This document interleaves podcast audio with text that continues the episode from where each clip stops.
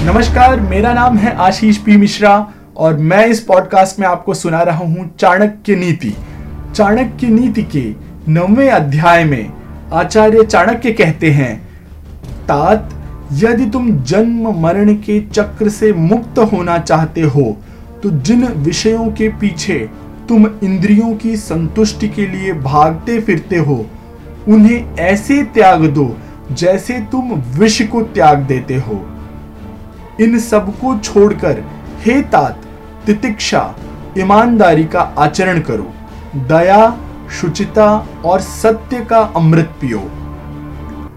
आचार्य चाणक्य कहते हैं कि वो कमीने लोग जो दूसरों की गुप्त खामियों को उजागर करते हुए फिरते हैं, वो उसी तरह नष्ट हो जाते हैं, जिस तरह कोई सांप चींटियों के टीले में जाकर के मर जाता है।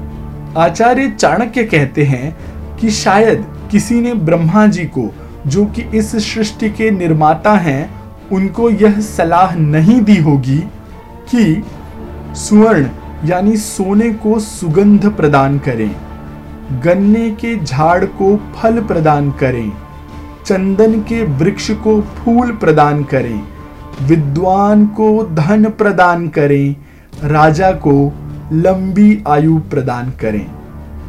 आचार्य चाणक्य कहते हैं कि अमृत सबसे बढ़िया औषधि है। इंद्रिय सुख में अच्छा भोजन सबसे श्रेष्ठ सुख है। नेत्र सभी इंद्रियों में श्रेष्ठ है। मस्तक शरीर के सभी भागों में सर्वश्रेष्ठ है। आचार्य चाणक्य कहते हैं कि कोई संदेश वाहक आकाश में जा नहीं सकता। और आकाश से कोई खबर आ नहीं सकती। वहाँ रहने वाले लोगों की आवाज़ सुनाई नहीं देती और उनके साथ कोई संपर्क भी नहीं किया जा सकता।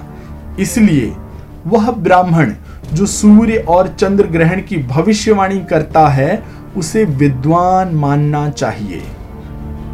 आचार्य चाणक्य कहते हैं कि यदि ये सात सो जाएँ तो उनको जगा देना चाहिए। पहला विद्यार्थी, दूसरा सेवक, तीसरा पथिक, यानी कि एक सफ़र तय करने वाला यात्री, चौथा भूखा आदमी, पांचवा डरा हुआ आदमी, छठवां खजाने का या धन का रक्षक और सातवां खजांची। आचार्य चाणक्य कहते हैं कि इन सातों को नींद से कभी नहीं जगाना चाहिए। पहला सांप, दूसरा राजा, तीसरा बाघ, चौथा डंक करने वाला कोई कीड़ा, पाँच छोटा बच्चा छ दूसरों का कुत्ता और सातवां मूर्ख।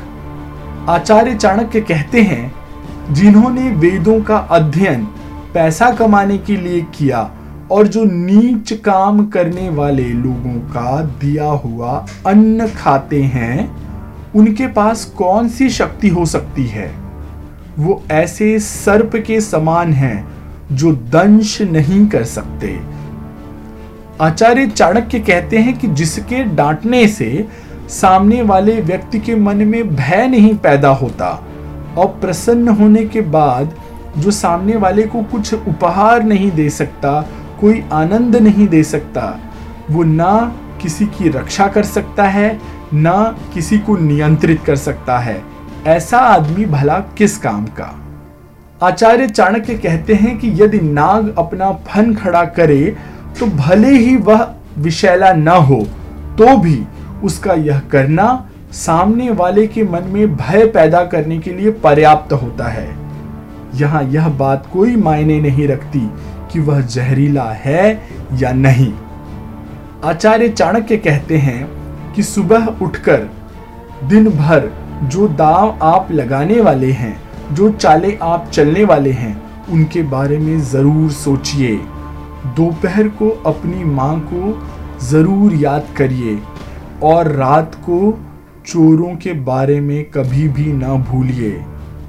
आचार्य चाणक्य कहते हैं कि आपको इंद्र के समान वैभव प्राप्त होगा यदि आप अपने भगवान को चढ़ाने के लिए उनके गले की माला अपने हाथों से बनाते हैं। यदि आप अपने भगवान के लिए चंदन अपने हाथ से घिसते हैं और आपको इंद्र के समान वैभव अवश्य प्राप्त होगा यदि आप अपने हाथों से पवित्र ग्रंथ लिखते हैं। नवे अध्याय के आखिर में आचार्य चाणक्य कहते हैं कि गरीबी पर धैर्य से मात करें। पुराने वस्त्रों को स्वच्छ रखें। बासी अन्न को गर्म करें। अपनी कुरूपता पर अपने अच्छे व्यवहार से मात करें। चाणक्य नीति का अध्याय नौ यहीं पे समाप्त होता है। आशा है चाणक्य नीति पर मेरा यह पॉडकास्ट आपको पसंद आ रहा है। अपनी प्रतिक्रिया मुझे ज़रूर बताइए और इस पॉडकास्ट को अपने मित्रों, परिचितों और संबंधियों से शेयर करना ना भूलिएगा। जल्द ही मिलता हूँ आपसे अध्याय 10 लेकर के। तब तक के लिए आज्ञा दीजिए। धन्यवाद। नमस्कार।